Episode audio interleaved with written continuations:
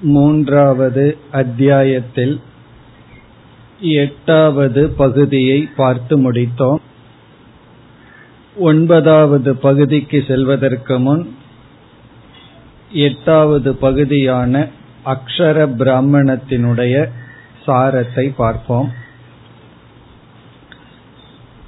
இந்த பிராமணத்தில் இரண்டாவது முறையாக கார்கி யாக்ஞவல்யரிடம் கேள்வி கேட்க வருகின்றால் முதல் இரண்டு மந்திரங்களில் சபையில் உள்ளவர்களிடம் அனுமதி கேட்கின்றாள் நான் யாக்ஞவல்யரிடம் கேள்வி கேட்க விரும்புகின்றேன் என்று. அதற்கு பிறகு யாக்ஞவல்யரிடம் இரண்டு கேள்விகளை நான் கேட்கப் போகின்றேன். இந்த இரண்டு கேள்விகளும் ஒரு அம்பை போல பானத்தை போல் வர இருக்கின்றது தயாராக இரும் என்று சொல்லி கேள்வியை கேட்கின்றாள். அவளுடைய முதல் கேள்வி சூத்திரம் என்று சொல்லப்படுகின்ற ஹிரண்ய கர்ப்ப தத்துவத்தையும் எது வியாபிக்கின்றது? ஓதக புரோதகன வியாபித்திருத்தல். ஹிரண்ய கர்ப்ப தத்துவத்திற்கும் காரண ரூபம் என்ன? என்பது கேள்வி. அந்த கேள்விக்கான பதில் ஆகாஷக என்று சொல்லப்பட்டது. இங்கு ஆகாஷக என்ற சொல்லுக்கு ஈஸ்வரன் அந்தர்யாமி என்பது பொருள். பிறகு அடுத்த கேள்வி இரண்டாவது கேள்வி. இந்த ஆகாசத்துக்கு ஆதாரம் என்ன என்பது. அது ஆறு ஏழு இந்த பகுதியில் வந்தது. அதற்கு பதில் அக்ஷரம் என்று சொன்னார். அக்ஷரம் என்பது நிர்குண பிரம்மத்தை குறிக்கின்றது. ஆகவேதான் இந்த பிராமணத்திற்கு அக்ஷர பிராமணம் என்பது பெயர். இப்பொழுது இந்த அக்ஷர தத்துவத்தை வாயால் விளக்கிவிட்டால் அது சகுண பிரம்மன் ஆகிவிடும். காரணம் என்ன? நம்மால் விளக்கக்கூடியது என்ற நிலைக்கு வந்துவிடும். அக்ஷர பிரம்மத்தை விளக்கவில்லை என்றால் நாம் சகுண பிரம்மத்திலேயே நின்று விடுவோம். இப்ப இந்த சூழ்நிலையில் தான் உபனிஷத் நிஷேத முகம் என்கின்ற ஒரு விதத்தை பயன்படுத்துகின்றது. விளக்கினால் சகுண பிரம்மத்திற்குள் வந்துவிடும். விளக்கவில்லை என்றாலும் நிர்குண பிரம்மத்தை புரிந்து கொள்ள முடியாது. அப்பொழுதுதான் நிஷேத முகம் நிஷேதம் என்றால் அக்ஷரத்துடன் அனாத்மாவான மற்ற சில தத்துவங்கள் கலந்துள்ளது. சுருக்கமாக கூறினால் மாயை என்று சொல்லிவிடலாம். மாயை கலந்துள்ளது. பிறகு மாயையினுடைய வெளிப்பாடு காரியங்கள் கலந்துள்ளது. இந்த இரண்டும் நிர்குண பிரம்மத்துடன் கலந்துள்ளது. அதை நீக்கி உபனிஷத் அமைதியாக இருந்து விடுகின்றது. அனாத்மா நீங்கியவுடன் எது எஞ்சி இருக்கின்றதோ அந்த சைத்தன்யம் நிர்குண பிரம்ம என்று நாம் புரிந்து கொள்ள வேண்டும். அது எப்படி ஆரம்பிக்கப்பட்டது? அஸ்தூலம் அனனு ஹ்ரஸ்வம் என்ற ஒரு பெரிய மந்திரம். இது வந்து எட்டாவது மந்திரம். இதில் நிஷேத முகமாக நிர்குண பிரம்மன் விளக்கப்பட்டது. இதில் கடைசியாக இரண்டு பகுதி வந்தது. அது முக்கியம் என்று பார்த்தோம். நதத் அஷ்னாதி கிஞ்சன நதத் அஷ்னாதி கச்சன. இதில் வந்து இறுதியாக நிர்குண பிரம்ம கர்த்தா அல்ல போக்தா அல்ல என்று கூறப்பட்டது. அல்லது பிரமாதா அல்ல பிரமேயம் அல்ல. இதுவும் எதையும் பார்ப்பதில்லை எதுவும் இதை பார்ப்பதில்லை. இது எதையும் சாப்பிடாது எதுவும் இதை சாப்பிடாது. அப்படி என்றால் அகர்த்தா அபோக்தா. அல்லது அது பிரமாதாவும் அல்ல பிரமேயமும் அல்ல அறிபவனும் அல்ல அறியப்படும் பொருளும் அல்ல என்று கூறப்பட்டு அடுத்து ஒன்பதாவது மந்திரத்தில் இந்த அக்ஷர பிரம்மனே ஈஸ்வரனாக விளங்குகின்றது என்ற கருத்து வந்தது. எப்படி? ஈஸ்வரனுடைய ஆணையினால்தான் அனைத்தும் சீராக செயல்பட்டு கொண்டிருக்கின்றது. இல்லையே உலகத்துல எவ்வளவோ சீர்கேடுகளை பார்க்கின்றோமே என்றால் அந்த சீர்கேடும் சீராக நடைபெற்று கொண்டிருக்கின்றது. எல்லாமே ஒரு ஆர்டர்ல தான் இருக்கு. இதை நாம் உணர்ந்தால் நாம் குறை சொல்ல இது இப்படி இருக்கணும் அது அப்படி இருக்கணும் சொல்வதற்கு ஒன்றும் இல்லை. எல்லாமே சீராக இருக்கின்றது என்று தத் அக்ஷரஸ்ய பிரசாசனே கார்கி சூர்யா சந்திரமசோ வித்ருதௌ திஷ்டதக. அந்த அக்ஷரத்தினுடைய பிரசாசனம் ஆணையினால் அனைத்தும் ஒழுங்காக செயல்படுகின்றது என்ற கருத்து கூறப்பட்டது. பிறகு அதை தொடர்ந்து பத்தாவது மந்திரத்தில் பிரம்ம ஞானத்தினுடைய மகிமையை பார்த்தோம் சென்ற வகுப்பில். பிறகு நரஜென்மத்தினுடைய மகிமை. இந்த ஞானத்தினுடைய பெருமை பிறகு மனித சரீரத்தினுடைய பெருமையை நாம் பார்த்தோம். பலருக்கு இந்த ஞானத்தினுடைய வேல்யூ மதிப்பே புரிவதில்லை. பிறகு மனித சரீரத்தினுடைய மதிப்பும் புரிவதில்லை. ஆகவே உபனிஷத் அதை காட்டியது. எப்படி? ஏதத் அக்ஷரம் கார்கி அவிதித்வா அஸ்மின் லோகே ஜுகோதி. இந்த பிரம்ம தத்துவத்தை அறியாமல் ஒருவன் யாகம் செய்கின்றான் தபக தப்பியதே விதவிதமான தவம் செய்தாலும் அந்தவத் ஏவ அஸ்ய தத்பவதி. அந்த தவத்தினுடைய பலன் அந்தவத் முடிவுக்கு உட்பட்டது. அதை நாம் பார்த்தோம்.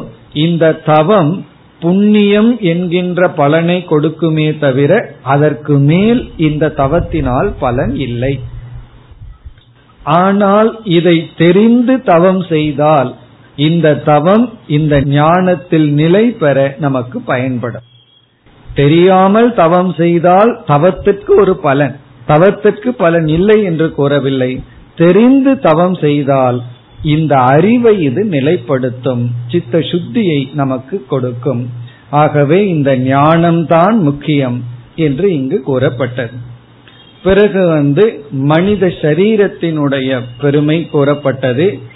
இந்த உடலிலிருந்து ஒருவன் செல்வதற்கு முன் அதாவது இறப்பதற்கு முன் ஒருவன் இதை உணராமல் இருந்தால் சக கிருபணக அவன் பரிதாபத்திற்குரியவன் ஆனால் யார் இதை அறிந்து இறக்கின்றார்களோ அவர்கள் சக பிராமணக.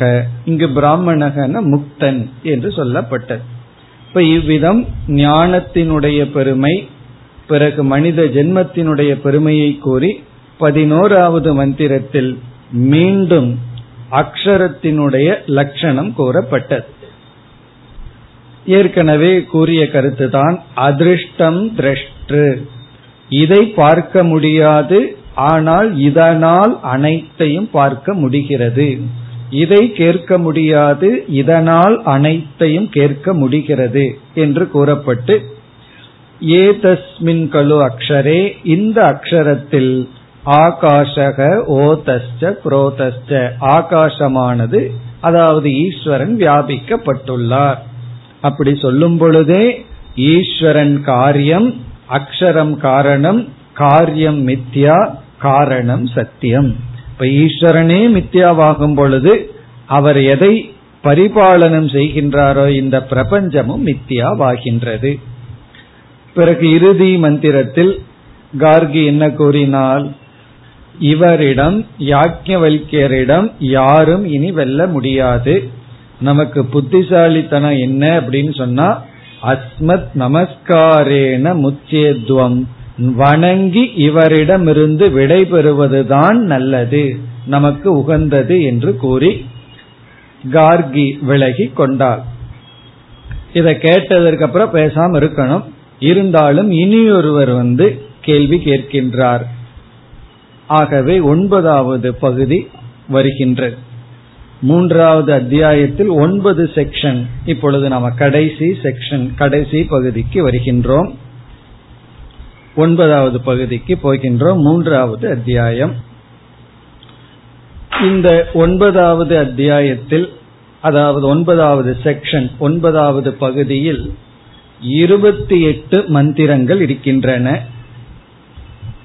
இது ஒரு பெரிய செக்ஷன் இந்த பிராமணத்துக்கு சாக்கல்ய பிராமணம் என்பது பெயர். சாக்கல்ய பிராமணம். காரணம் என்ன? இங்கு யாக்கியவல்யரிடம் கேள்வி கேட்பவருடைய பெயர் ஷாக்கல்யக விதக்தக இனி ஒரு பெயர் அவருக்கு இருக்கு. விதக்தக அல்லது ஷாக்கல்யக அவர் கேள்வி கேட்கறதுனால அவருடைய பெயரிலேயே இந்த பிராமணம் இருக்கின்றது. நாம் இந்த முழு பிராமணத்தினுடைய சாராம்சத்தை பார்க்க போகின்றோம். எசன்ஸ மட்டும்தான் பார்க்க போகின்றோம். காரணம் முதல் ஒன்பது மந்திரங்களில் இந்த பிராமணத்தினுடைய முதல் ஒன்பது மந்திரங்களில் ஹிரண்ய கர்ப்பனுடைய மகிமை பேசப்படுகிறது. முதல் ஒன்பது மந்திரங்கள் ஹிரண்ய கர்ப்ப மகிமை. பிறகு பத்தாவது மந்திரத்திலிருந்து இருபத்தி நான்காவது மந்திரம் வரை ஹிரண்ய கர்ப்ப உபாசனம். முதல் ஒன்பது மந்திரங்கள்ல ஹிரண்ய கர்ப்ப மகிமை. பத்திலிருந்து இருபத்தி நான்கு வரை ஹிரண்ய கர்ப்ப உபாசனம்.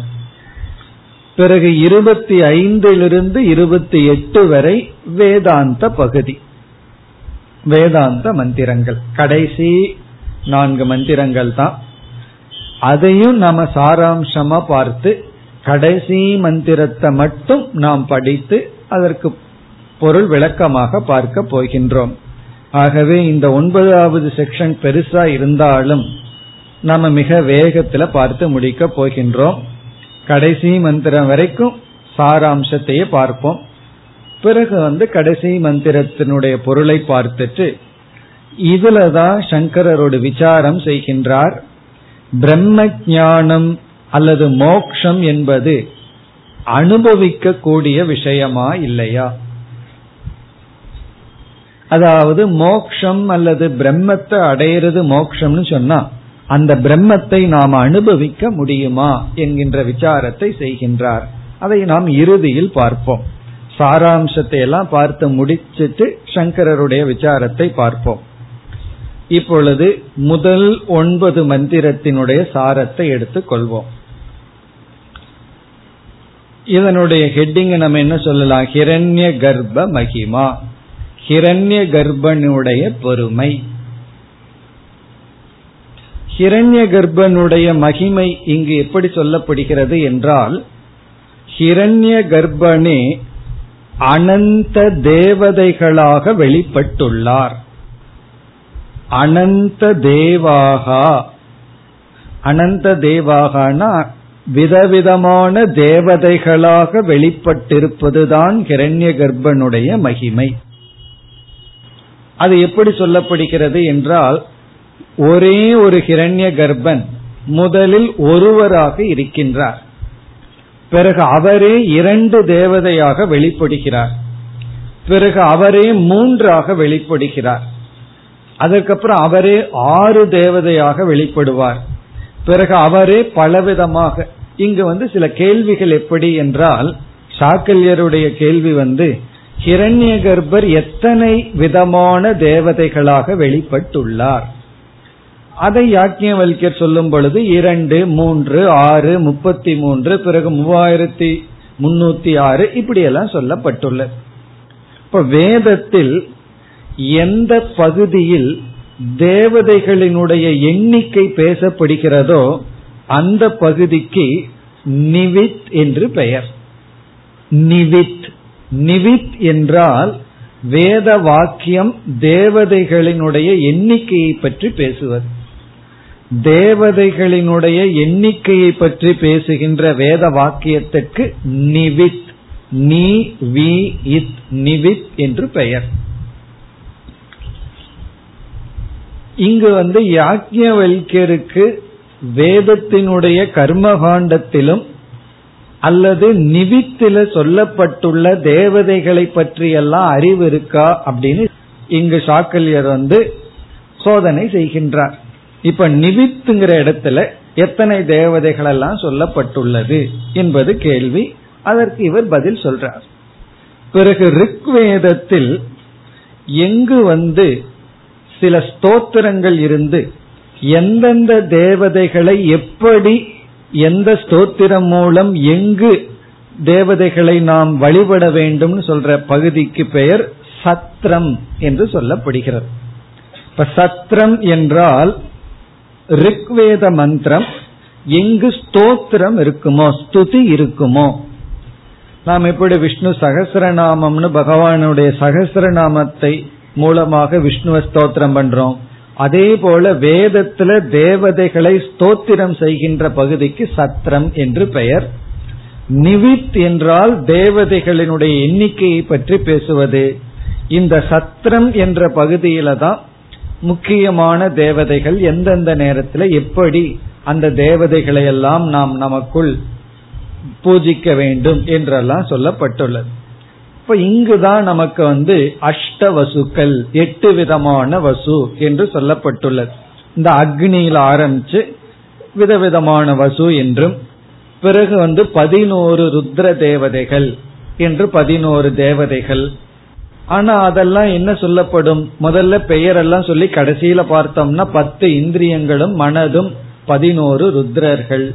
உண்மையிலேயே ருத்ரர்கள் தான். ஏன்னா இந்த பதினொன்னு தானே நம்ம அள வைக்குது ருத்ரங்கிற வார்த்தைக்கு அள வைப்பவர். ரோதிதி இது ருத்ரக. ருத்ரங்கிற சொல்லுக்கே நம்மை அள வைப்பவர் அர்த்தம். அப்படின்னு என்ன பகவான் நம்மை அளவைக்கவர் தான் தான் ஸ்ரீருத்ரம் எல்லாம் சொல்லி சேன் பண்றமான்னு சொன்னா நம்மை அள வச்சு நம்முடைய பாபத்தை போக்குபவர். நம்மை அள வைத்து நமக்கு சித்த சுத்தியை கொடுப்பவர். அழுதால் உன்னை பெறலாம்னெல்லாம் பாடி வச்சிருக்காங்கல்ல அப்படி அழுகிறதுங்கிறது நம்மை தூய்மைப்படுத்தும் ஒரு சாதனை. இங்க வந்து பத்து இந்திரியங்களும் நம்முடைய மனதையும் ருத்ர தேவதைகள்னு சொல்றோம். ஏன்னா அது நம்மை அள வைக்கின்றது. பிறகு பனிரெண்டு ஆதித்ய தேவதைகள். அது வந்து ஒவ்வொரு மாதமும் ஒவ்வொரு தேவதைகள். இப்படி எல்லாம் சொல்லப்பட்டுள்ளது. ஒவ்வொரு மாதத்திற்கும் ஒவ்வொரு தேவதை இருக்கான். இப்ப அந்த மாதத்துல அந்த தேவதையை நாம் வழிபட்டால் நமக்கு நன்மை கிடைக்கும். அதே போல இந்திரன் பிரஜாபதி இப்படிப்பட்ட விஷயங்கள் எல்லாம் இதில் வருகின்றது. ஆகவே முதல் ஒன்பது மந்திரத்தை நம்ம பார்த்தோம் அப்படின்னா அதுல விதவிதமான தேவதைகள் எண்ணிக்கை எண்ணிக்கைக்கு உண்மையிலேயே முக்கியம் இல்லை ஏன்னா எடுத்த உடனே அனந்த தேவதைகள்னு சொல்லியாச்சு. அதற்கு பிறகு எண்ணிக்கை வந்து உபனிஷத் நமக்கு கொடுக்கிறது. அது சம்பந்தமான கேள்வி. அதுதான் முதல் ஒன்பது மந்திரங்களினுடைய சாராம்சம். இனி நம்ம அடுத்த விசாரத்திற்கு போவோம்.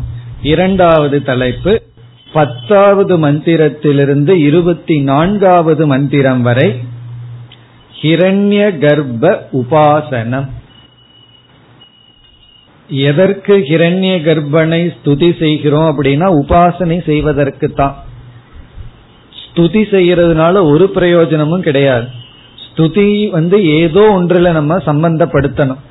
புகழ் வந்து எதுக்கு சம்பந்தப்படுத்துறோம்? இப்படிப்பட்ட புகழ் வாழ்ந்த ஹிரண்ய கர்ப்பனை தியானிக்க வேண்டும். அப்ப தியானத்துக்கு யோகியதை ஆனவர் ஹிரண்ய கர்ப்பர். காரணம் என்ன? இவ்வளவு பெருமை உடையவர். ஆகவே ஸ்துதியை தொடர்ந்து மகிமையை தொடர்ந்து உபாசனை வருகின்றது. இனி இங்க எந்த விதத்துல உபாசனை சொல்லப்பட்டுள்ளதுங்கிறத மட்டும் சுருக்கமா நம்ம பார்ப்போம். இந்த உபாசனைன்னு சொன்னாவே ஒரு கற்பனை தான் மனதிற்குள் நாம் செய்கின்ற ஒரு விதமான பாவனை. அதுல நமக்கு வந்து விதவிதமான சாய்ஸ் இருக்கு. விதவிதத்துல பாவனை செய்யலாம். அதை எப்படி பாவிக்க வேண்டும்னு சொல்லி உபனிஷத் நமக்கு சொல்லி கொடுக்கும்.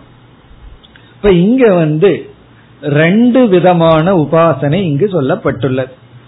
இந்த பத்திலிருந்து இருபத்தி நான்கு மந்திரங்களுக்குள் இரண்டு விதத்தில் கிரண்ய கர்ப்பனை பாவனை செய்து உபாசனை செய்தல். ஒரு விதமான பாவனை அஷ்டவித ஹிரண்ய கர்ப்ப உபாசனம். அஷ்டவித ஹிரண்ய கர்ப்ப உபாசனம். அஷ்டவிதம் என்றால் எட்டு விதத்தில் ஹிரண்ய கர்ப்பனை தியானித்தல் பாவனை செய்தல் உபாசனை செய்தல். இதெல்லாம் நமக்கு வந்து ஏதோ சம்பந்தம் இல்லாம இருக்கிற மாதிரி தெரியும். ஆனா சற்று யோசிச்சு பார்த்தோம்னா இந்த விஷுவலைசேஷன் சொல்றது நமக்குள்ளேயே பாவனை செய்யறது வந்து அவ்வளவு சத்தியத்துவம் அதுல இருக்கு. இப்ப எப்படி என்றால் ஒன்றை நம்ம பார்க்கிறோம். பார்த்து அதிலிருந்து சில உணர்வுகள் நமக்கு கிடைக்குது. இப்ப அழகான ஒரு காட்சியை பார்க்கிறோம். சூரிய உதயத்தை பார்க்கிறோம். சந்திரனுடைய அழக நம்ம பார்க்கிறோம். பார்த்த உடனே மனதிற்குள்ள ஒரு மகிழ்ச்சியோ ஏதோ கிடைக்குது. அல்லது ஒரு கோரமான காட்சியை பார்க்கிறோம். ஒரு ஆக்சிடென்ட பார்க்கிறோம். உடனே அது மனதுல ஒரு பெரிய தாக்கத்தை கொடுக்குது. ஏன் மனதுல ஒரு மகிழ்ச்சியையும் தாக்கத்தையும் கொடுக்குது அப்படின்னு சொன்னா நாம் ஒரு காட்சியை பார்த்ததுனால சில காட்சி ஆனந்தத்தை சில காட்சி பொறாமையை சில காட்சி வெறுப்பை இதையெல்லாம் கொடுக்குது. சில காட்சி பயத்தை கொடுக்குது. இப்பொழுது பார்த்தோம் அப்படின்னா வெளியே அப்படி ஒரு சம்பவம் இருந்ததுனாலதான் நம்ம மனதிற்குள்ள அப்படிப்பட்ட உணர்வுகள். இதுல சம்பவம் முக்கியமல்ல நம்மை அதிகமா பாதிக்கிறது நமக்குள் ஏற்பட்ட உணர்வுகள். அதுதான் நம்மை பாதிக்குது. வெளியே ஒரு சம்பவம் நடக்க அதை பார்த்துட்டு கண்டுக்காம போயிட்டோம் அப்படின்னா அந்த சம்பவம் நடந்திருந்தா என்ன நடக்கலைன்னா என்ன? ஆனா நமக்கு எது ரியல் அப்படின்னா சம்பவத்திலிருந்து என்ன உணர்வு கிடைக்குதோ அதுதான் நமக்கு சத்தியம். இப்ப ஒருவர் வந்து ஒரு ஆக்சிடென்ட பார்க்கிறார். ஒருவருக்கு ஒரு உணர்ச்சியும் வரல பார்த்துட்டு பேசாம போறார். இனி ஒருவருக்கு அது மனதுக்குள்ள ஒரு பெரிய பாதிப்பை கொடுத்துடுது. ஒரு பயத்தை கொடுத்து ஒரு பாதிப்பை கொடுக்குது. இப்ப இவருக்கு எது ரியல் இதுல எது சத்தியம் என்றால் வெளியே நடந்த சம்பவம் சத்தியம் கிடையாது. சத்தியம் வந்து தனக்குள் ஏற்பட்ட அனுபவம். இப்ப இந்த உண்மையை நம்ம உணர்ந்துட்டோம் அப்படின்னா இந்த உபாசனைகளில் எல்லாம் வெளியே அப்படி இருக்கா இல்லையாங்கிறது முக்கியமல்ல. நம்ம கற்பனையிலேயே ஒரு விதமான ரியாலிட்டி இருப்பை உருவாக்கி விடுகின்றோம். ஒரு விதமான இருப்பை கற்பனையிலேயே உருவாக்கி அதிலிருந்து மனசாந்தி மனதினுடைய விசாலம் இவைகளை எல்லாம் பெற்றோம் அப்படின்னா வெளிய சம்பவம் நடந்தாலும் சரி நடக்காட்டியும் சரி நமக்கு என்ன கிடைச்சிருது? மனதிற்குள் ஒரு விசாலம் ஒரு பரந்த நிலை அல்லது மகிழ்ச்சி அல்லது ஆனந்தம் அமைதி இதெல்லாம் நமக்கு கிடைச்சிருது. ஆகவே வெளியே நடக்குதோ இல்லையோ வெளியே ஒன்று நடக்காவிட்டாலும் நம்முடைய உபாசனையினாலேயே நமக்கு பலன் கிடைச்சிடும் இப்ப வந்து ஒருவர் இருக்கார். அவர் வந்து தாமசமான சன்னியாசின்னு வச்சுக்கோமே. அவருக்கு அறிவு கிடையாது பக்குவம் இல்லை தாமசமான ஒரு சாது. அப்படி பலர் இருப்பார்கள். ஒரு ஒரு மலையில் ஒரு ஒருத்தர் இருந்தார். அவர் வந்து என்ன பண்ணுவார்? வர்ற சிஷியர்களை எல்லாம் அடிப்பார். அதுக்கப்புறம் தவறான வார்த்தைகளை பேசுவார். அந்த மாதிரி ஒருத்தர் இருந்தார். இப்ப வந்து அவருக்கு அறிவு கிடையாது. ஏதோ ஒரு தவம். ஒரு விதமான பக்குவம் இல்லை. ஆனா பல சிஷ்யர்கள் ஸ்ரத்தையுடன் அவருக்கு போய் பணிவிட செய்யறது கீழிருந்து தண்ணீர் எடுத்துட்டு போய் கொடுக்கறது இதெல்லாம் செய்தார்கள். இப்ப வெளியே வந்து உண்மை கிடையாது. ஆனா சிஷ்யர்களுடைய மனதுல வந்து அவர்கள் படிக்காதவர்கள் கிராமத்தை சேர்ந்தவர்கள் ஏதோ ஒரு மகான்னு நினைச்சிட்டு அவருக்கு பணிவிட செய்தார்கள். இதுல உண்மையிலேயே சிஷ்யர்களுக்கு பலன் கிடைச்சிடும் காரணம் என்ன? வெளியே உண்மை இருக்கோ இல்லையோ அவர்களுக்குள் ஸ்ரத்தைன்னு ஒண்ணு வந்தாச்சு. அந்த ஸ்ரத்தை அவர்களுக்கு ஒரு பெரிய தவம் செய்யுங்கின்ற வாய்ப்பை கொடுத்தது. ஏன்னா கஷ்டப்பட்டு தண்ணியை தூக்கிட்டு போகணுமே. ஏன்னா நாங்க அந்த மலைக்கு போகும்போது அந்த மாதிரி சில சிஷியர்களை பார்த்தோம். கஷ்டப்பட்டு தண்ணியை தூக்கிட்டு வந்து அந்த சுவாமிக்கு சர்வீஸ் பண்றாங்க. அவர் சன்னியாசியும் அல்ல. ஆனா ஒரு மகான்னு மக்கள் நினைக்கிறார்கள். ஆனா அவருக்குள்ள எந்த தகுதியும் இல்லை. இவருக்கு சேவை செய்யலாம்னு இவ்வளவு கஷ்டப்படுற மனநிலை வந்ததுக்கு காரணம் என்ன? ஸ்ரத்தை. இது வந்து ஒரு உபாசனை மாதிரி தான் உண்மையிலேயே வெளியே அந்த மனிதனுக்கு தகுதி இல்லை. ஆனா இவருக்கு ஸ்ரத்தை இருந்த காரணத்தினால் இவருக்கு அது பலன் கொடுத்தது. அதே போலதான் எல்லா உபாசனைகளும் நம்முடைய மனதிலேயே கற்பனை செய்வதாக இருந்தாலும் அது நமக்கு ஒரு விசாலமான புத்தியை கொடுக்கும் மன தூய்மையை கொடுக்கும். அவருக்கு பயன்படுதோ இல்லையோ சிஷ்யர்கள் முன்னேறிட்டு போயிடுவார்கள். காரணம் என்ன? அவர்களுடைய ஸ்ரத்தை.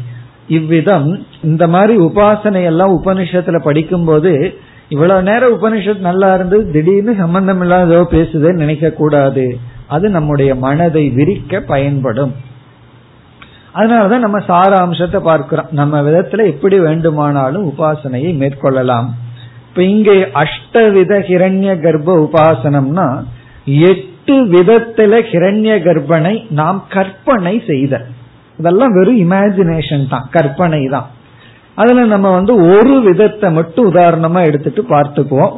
மீதி எல்லாம் நீங்க பார்க்கணும்னா மந்திரத்துக்குள்ள போய் பார்த்தா ஈஸியா நமக்கு புரிஞ்சிடும். வெறும் கற்பனை தான் இது. இந்த எட்டு டாபிக் இருக்கு. எட்டு விதத்திலையும் கிரண்ய கர்ப்பனை பார்க்கிறோம். ஒவ்வொன்றும் புருஷன் என்று சொல்லப்படுகிறது. எட்டு வித புருஷன். அதுல வந்து நம்ம முதல் புருஷனை எடுத்துக்கிறோம். ஷாரீர புருஷக. ஷாரீர புருஷக. அதுதான் ஃபர்ஸ்ட் விதம். நம்ம சாம்பிளுக்கு ஒரு விதத்துல இப்ப பாக்கிறோம் ஷாரீர புருஷக. அப்படின்னு என்ன? ஹிரண்ய கர்ப்பன் நம்முடைய சரீரத்தில் வெளிப்படுவது. ஷாரீரம்னா ஷரீரே வெளிப்படும். ஷரீரே பவம். ஷரீரத்தில் வெளிப்படுகின்ற கிரண்ய கர்ப்பன். இப்படி விதவிதமா இருக்கு. இந்த எட்டுல பார்த்தோம்னா சாயாமய புருஷகனெல்லாம் இருக்கு. அதாவது ஷேடோவில் வெளிப்படுற ஹிரண்ய கர்ப்பன் காமமய புருஷக இப்படி எல்லாம் இதுல வந்து உபாசனை இருக்கு. நம்ம ஒரு எக்ஸாம்பிள் எடுத்துக்கிறோம் ஷாரீர புருஷக. இது வந்து ஒரு விதம். இந்த மாதிரி எட்டு புருஷன் இங்கு சொல்லப்பட்டுள்ளது. எட்டு புருஷன் எட்டு விதத்தில் இரண்ய கர்ப்பனை தியானித்தல். இதில் இந்த ஒவ்வொன்றிலும் நான்கு தத்துவங்களை சேர்த்து பார்த்தல். இந்த எட்டுலையும் நான்கு தத்துவங்களை சேர்த்து பார்த்தல். அந்த நான்கு தத்துவத்தில் முதல் தத்துவம் வந்து ஆயத்தனம். ஆயத்தனம்னா எங்கு ஹிரண்ய கர்ப்பன் வெளிப்படுகிறார். ஷாரீர புருஷகன்னு ஹிரண்ய கர்ப்பனை பார்க்கும் பொழுது அவர் வெளிப்படுகின்ற இடம் என்ன? ஆயத்தனம். இரண்டாவது லோகக. லோகக அப்படின்னு சொன்னா இரண்ய கர்ப்பன் சரீரத்தில் வெளிப்பட்டால் அவருடைய லோகம் என்ன என்பது அவர் எதன் மூலமாக பார்க்கிறார்? இன்ஸ்ட்ருமெண்ட் ஆஃப் பர்செப்ஷன் அவர் எந்த கருவியின் மூலமாக பார்க்கிறார்? அது இரண்டாவது அது லோகம். மூன்றாவது வந்து ஜோதிகி. ஜோதிகி என்பது எந்த கருவியின் மூலமாக சிந்திக்கின்றார்? எந்த கருவியின் மூலமாக சிந்திக்கின்றார்? நான்காவது தேவதா. தேவதான காரணம். இவர் இவ்விதம் வெளிப்பட காரணம் என்ன? இப்படி நான்கு ஆயத்தனம் லோகக ஜோதிகி தேவதா. இப்படி ஒரு நான்கு தத்துவத்தை எடுத்துட்டு எட்டு விதமா ஹிரண்ய கர்ப்பனை பார்த்து ஒவ்வொன்றிலையும் இந்த நான்கு என்ன? இப்படி சொல்லப்பட்டிருக்கு. இதை நம்ம எடுத்து தியானிக்கிறோம் அவ்வளவுதான். இப்ப இதுல நம்ம ஷாரீர புருஷன் எடுத்துட்டோம் அப்படின்னா ஷாரீர புருஷனாகிய ஹிரண்ய கர்ப்பனுடைய ஆயத்தனம் பிருத்திவி. இப்ப பிருத்திவி அப்படிங்கிறது இங்கு ஆயத்தனம். பிருத்திவி என்ற ஆயத்தனத்தில் பிருத்திவி என்ற இடத்தில் அவர் வெளிப்படுகின்றார். எதற்கு? ஷாரீர புருஷன். அடுத்த புருஷன் வரும்போது வேற ஆயத்தனம் வந்துடும் அந்த மாதிரி. பிறகு இரண்டாவது வந்து அவர் எதன் மூலமா பார்க்கிறார்? ஹிரண்ய கர்ப்பனுக்கு கண் எது என்றால் லோகங்கிறது அக்னிகி ஹிரண்ய கர்ப்பனுடைய கண் வந்து அக்னி. அதனாலதான் யாருக்கும் தெரியாம எதையும் பண்ண முடியாதுன்னு அர்த்தம். காரணம் என்ன? நெருப்பே ஹிரண்ய கர்ப்பன். ஒரு லைட்டுன்னு இருந்ததுன்னா அந்த லைட்டே பகவானுடைய கண்.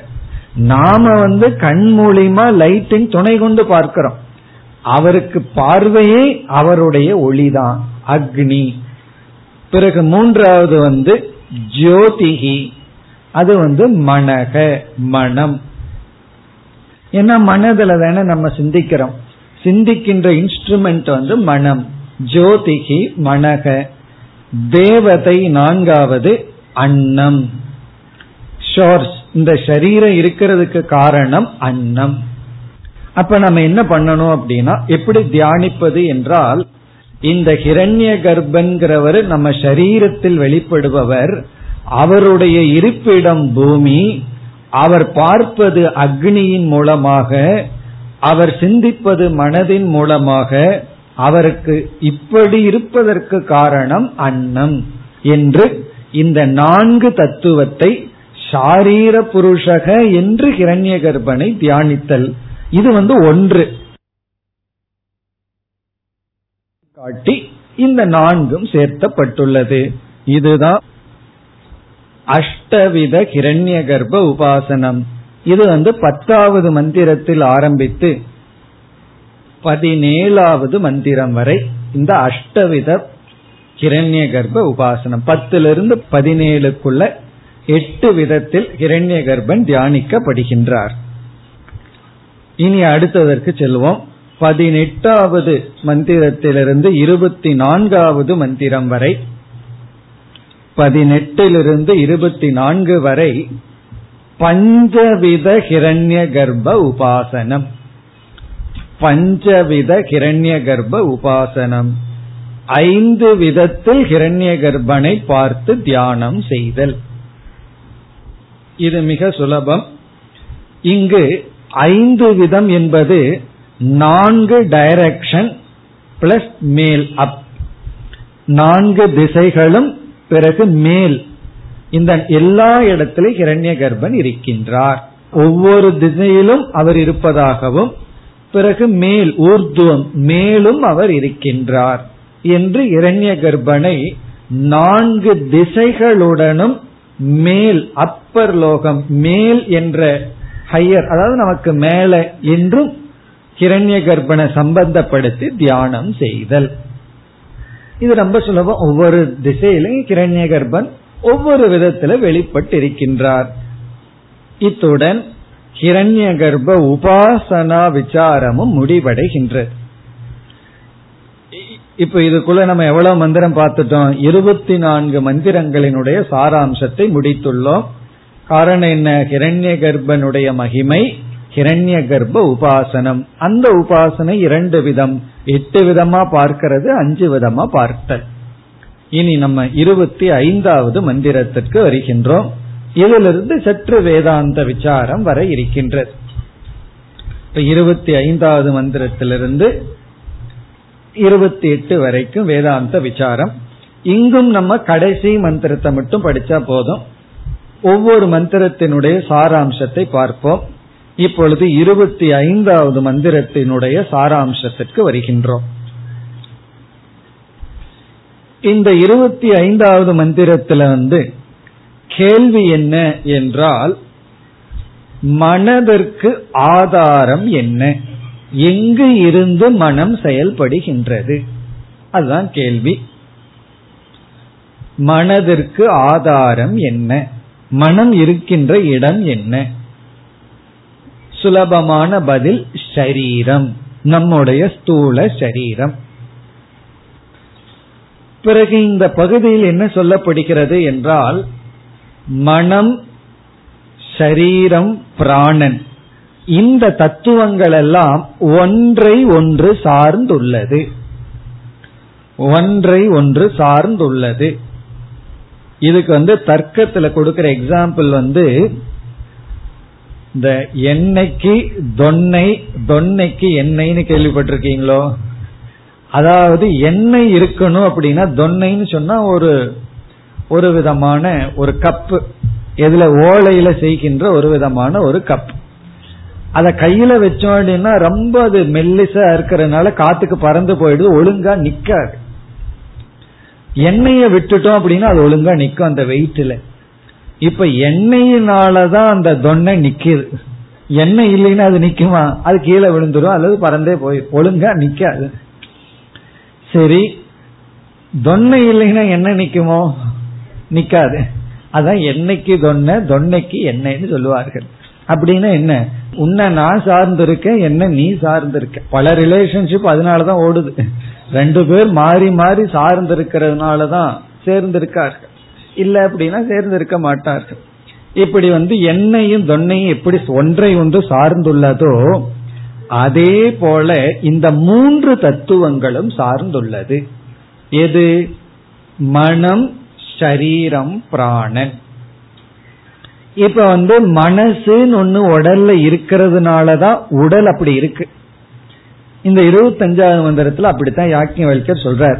மனம் உடலை விட்டு போயிடுதுன்னா இந்த உடலை நாய் வந்து சாப்பிட்டுரும் அப்படின்னு சொல்ற நம்ம தூங்கிட்டு இருக்கோம். நாய் வந்து என்ன பண்ண தெரியுமா? அப்படியே மோந்து பார்க்கும். ஓ உள்ள மனசு இருக்கு. நம்ம பேசாம போயிடன்ட்டு போயிரும்.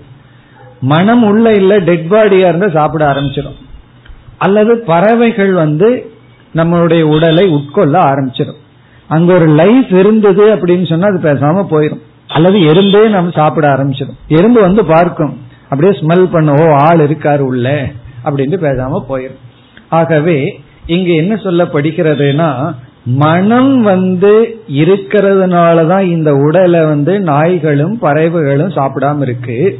ஆகவே மனதுதான் இந்த உடலை இப்படி காப்பாற்றுகிறது.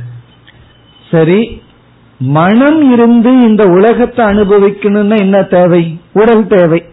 இப்போ உடல் இல்லைன்னா மனசு வந்து இந்த உலகத்தில் சுகதுக்கங்களை அனுபவிக்காது.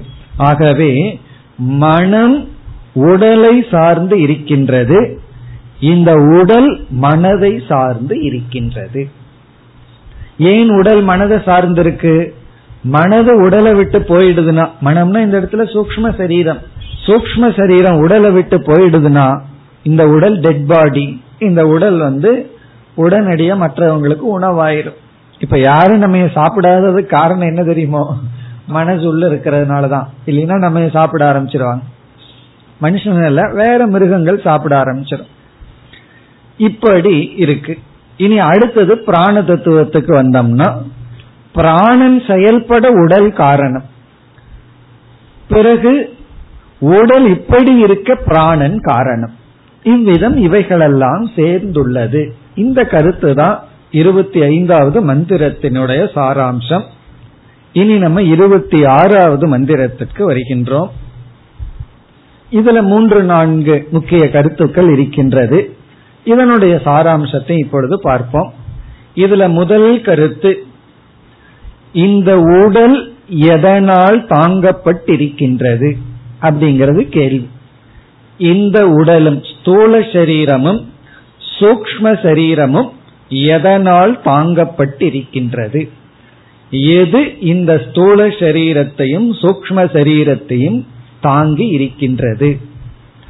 அதற்கு பதில் பஞ்ச பிராணாகா ஐந்து பிராணன்கள் அதெல்லாம் உங்களுக்கு தெரியும். பிராணன் அபானன் வியானன் சமானன் உதானன் பஞ்ச பிராண தத்துவம். சுருக்கமா சொன்னா பிராண தத்துவம்.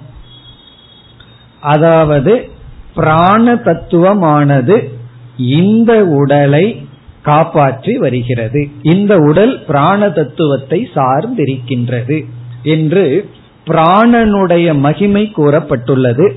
ஏன்னா பிராணன் சொன்னா ஹிரண்ய கர்ப்பம் வந்துடுற பிராணனுடைய மகிமை.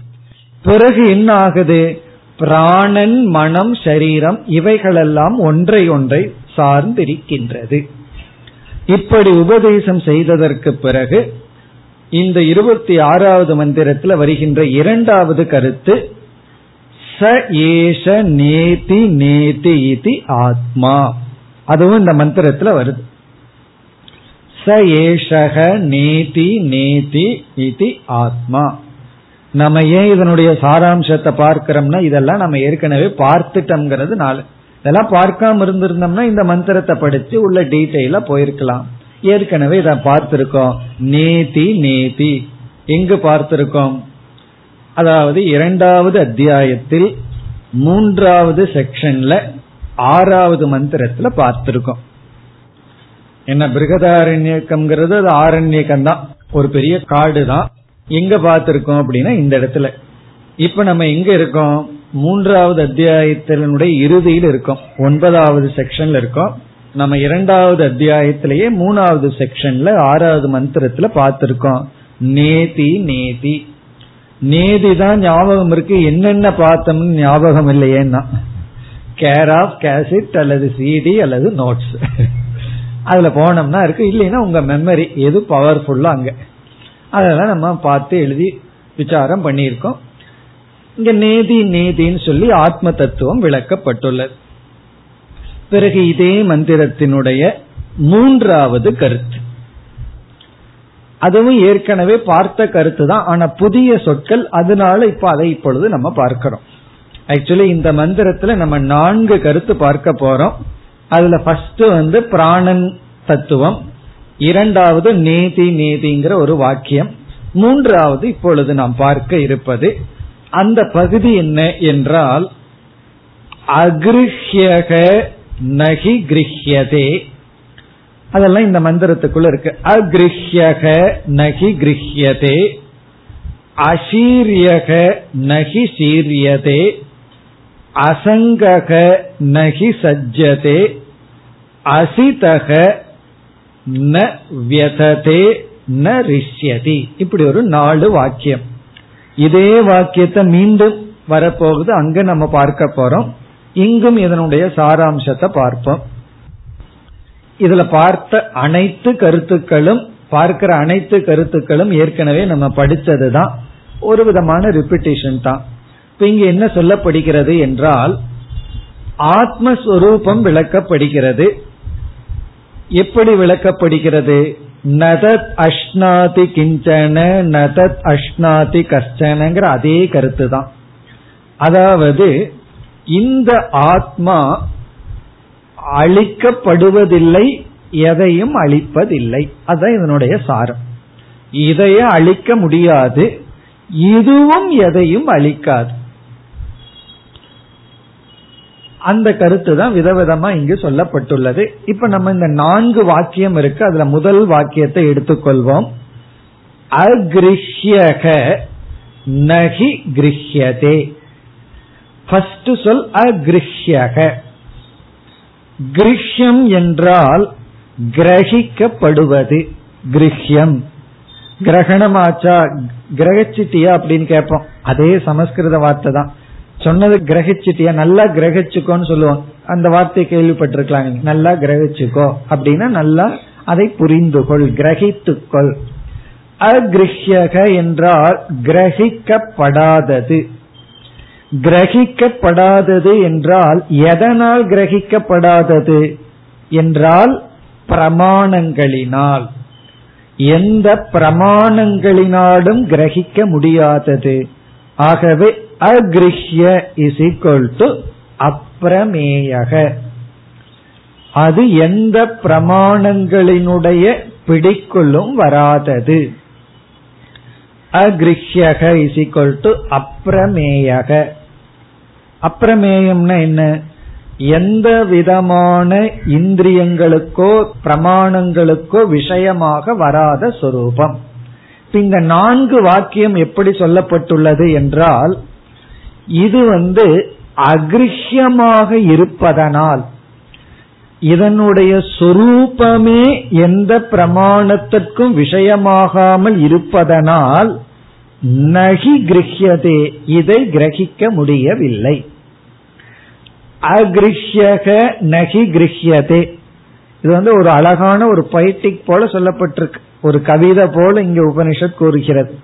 அதாவது எந்த பிரமாணங்களினாலும் கிரகிக்கக்கூடிய தன்மை அற்றதாக இருப்பதனால் எந்த பிரமாணங்களினாலும் கிரகிக்க முடியவில்லை.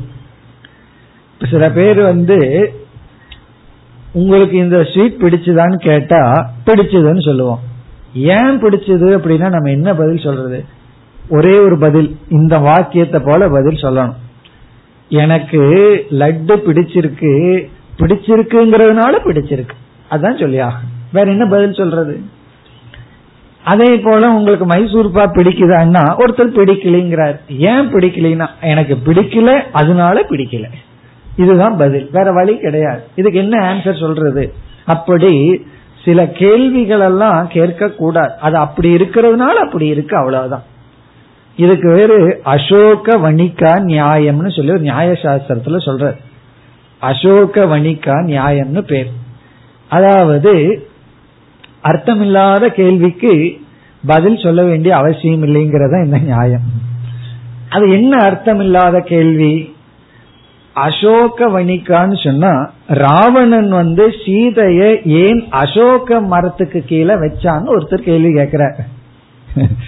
ஏன் அரச மரத்துக்கு கீழே வச்சிருக்கலாமே?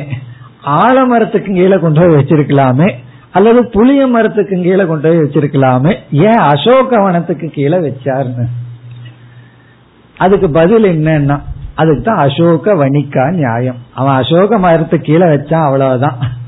இதுல போய் நீ ஏன் புளிய மரத்துக்கு கீழே வைக்கல வேப்ப மரத்துக்கு கீழே வைக்கலன்னு கேட்க கூடாது அதுக்கு என்ன சொல்லுவாங்க? நீ அப்படி கேட்பேன்னு தான் அசோக மரத்துல வச்சான். இதுக்கு வந்து பதில் கிடையாது. இதுல என்ன தாத்பரியம் இருக்கு? என்னமோ அசோக மரத்துல கொண்டு போய் வச்சான் அவ்வளவுதான். இதுல போய் என்ன கேள்வி கேட்கறது இருக்கு? சில பேருடைய வேதாந்தத்தில் அப்படித்தான் கேள்வி கேட்போம் தாற்பயமே இருக்காது சீரியஸா வந்து பெரிய டவுட் இருக்கிற மாதிரி ஏன் அங்க கொண்டு போய் உட்கார வச்சான்னா? அங்க உட்கார வச்சா அவ்வளவுதான். நீ புளிய மரத்தை கீழே உட்கார வச்சிருந்தால் இதே கேள்வியை தான் கேட்ப. வேப்ப மரத்தை கீழே உட்கார வச்சிருந்தாலும் இதே கேள்வியை தான் கேட்ப. அதனால பதில் கிடையாது.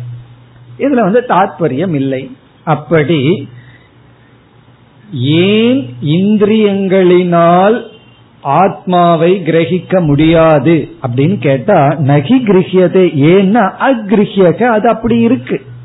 அதனால அது கிரகிக்க முடியல. வேற காரணம் கிடையாது. வேற ஏதாவது நம்ம புரிஞ்சுக்கிறதுக்கு காரணம் சொல்லலாம். அது அப்படி இருக்கிறதுனால அப்படி இருக்கு. அப்படித்தான் இந்த வரிகள் எல்லாம் அமைந்துள்ளது. அக்ரிஹியக நகி கிரகியதே. யாது காரணத்தினால் அப்பிரமேயமாக இருக்கிறதோ அதனால் பிரமாணங்களினால் அறியப்பட முடியாது. இனி அடுத்த சொல்லுக்கு போவோம். அசீரியக நகி சீரியதே. சீரியக அப்படின்னு சொன்னா அபக்ஷயம் அர்த்தம். அழுகி போகுதல். அழுகிட்டு வருதல். கெட்டு போகுதல். அழுகி விடுதல்.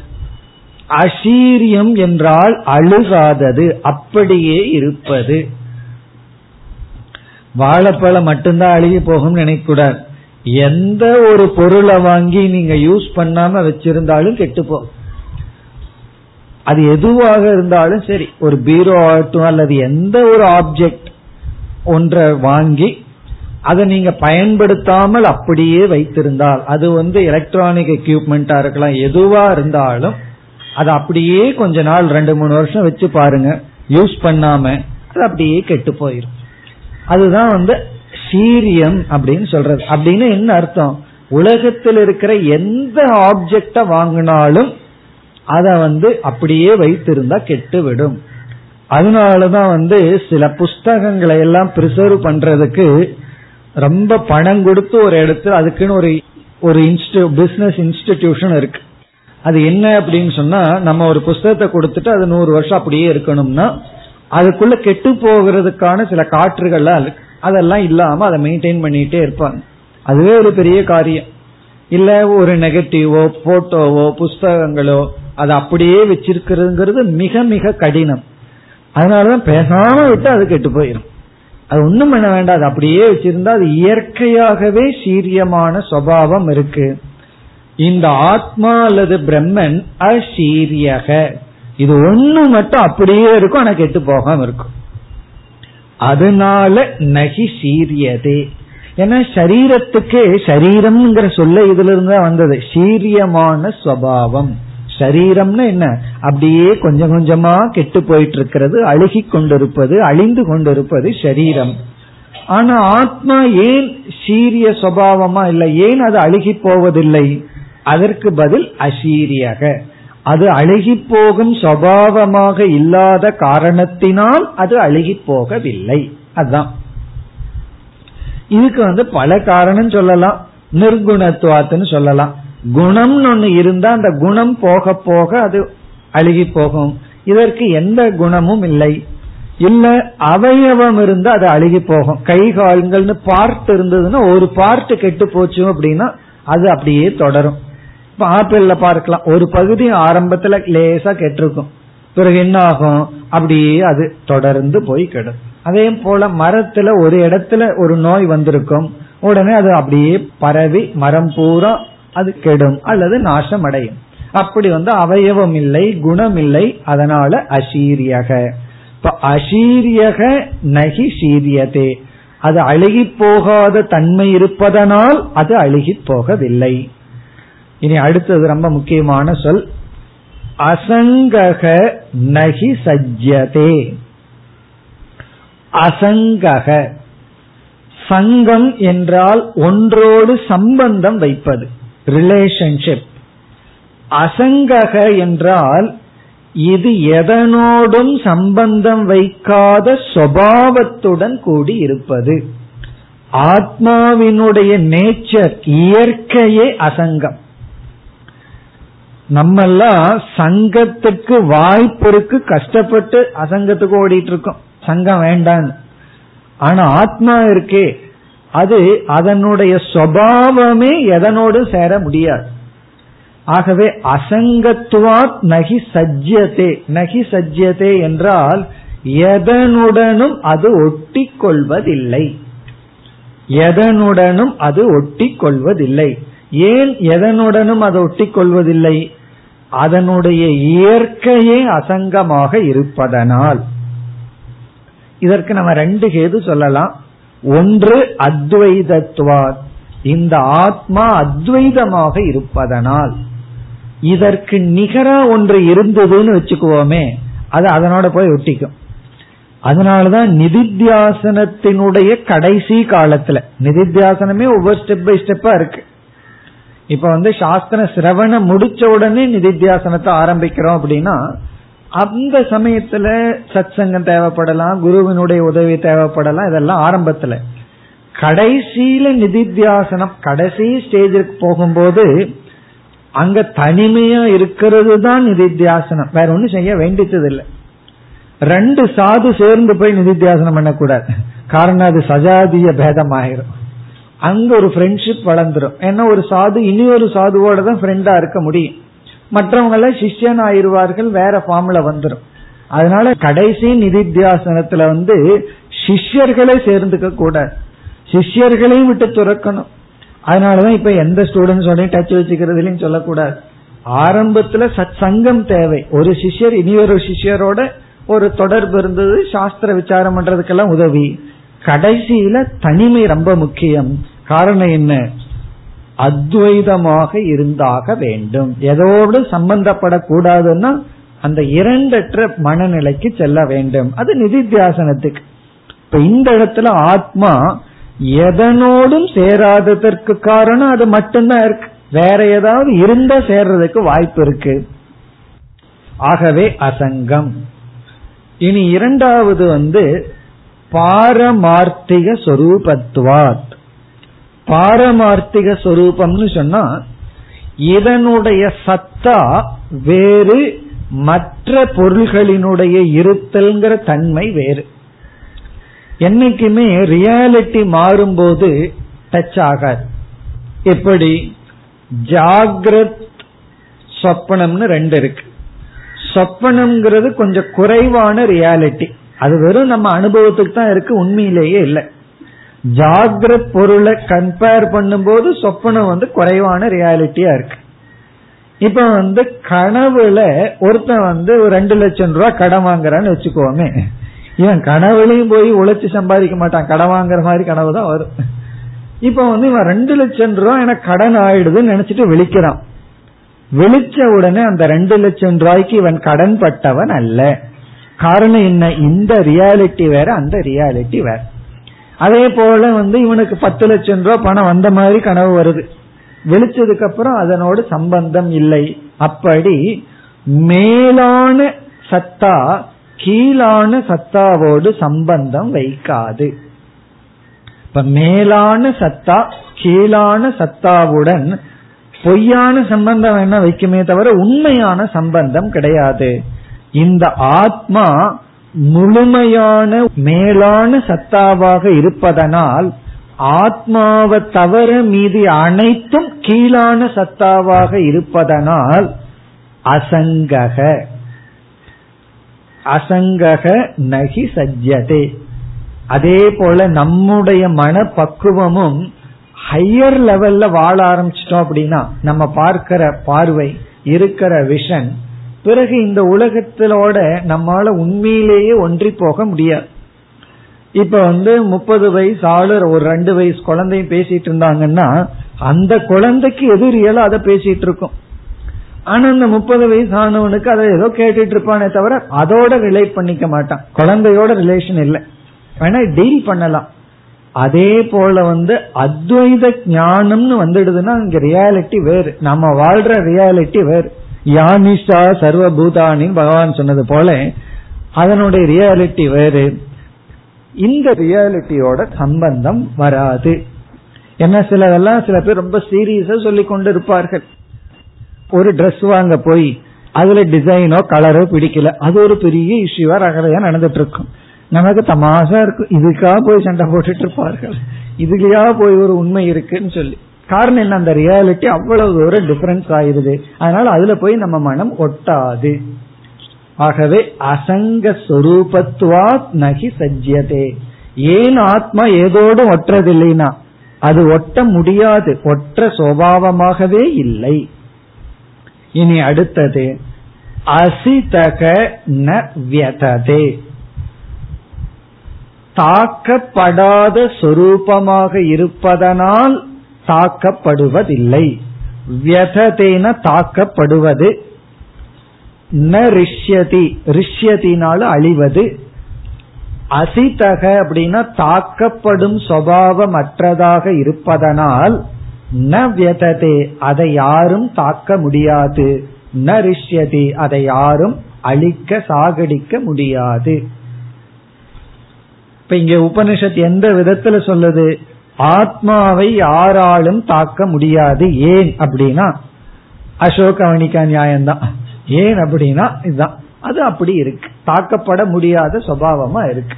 ஆத்மா ஏதோடும் ஒட்டுவதில்லை. ஏன்னா ஒட்ட முடியாத சொரூபமா இருக்கு. ஆத்மா அழுகி விடுவதில்லை. ஏன்னா அப்படி இருக்கு. அழுகாத சுவாவமா இருக்கு. ஆத்மாவை கிரகிக்கவே முடியலனா அது ஏன்னா அது அப்படி இருக்கு. ஆத்மாவை ஏன் பார்க்க முடியாதுன்னு கேள்வி கேட்க கூடாது இனிமேல். காரணம் என்ன? அது அப்படி இருக்கு. பார்க்க முடியாத மாதிரி இருக்கிறதுனால அதை பார்க்க முடியல.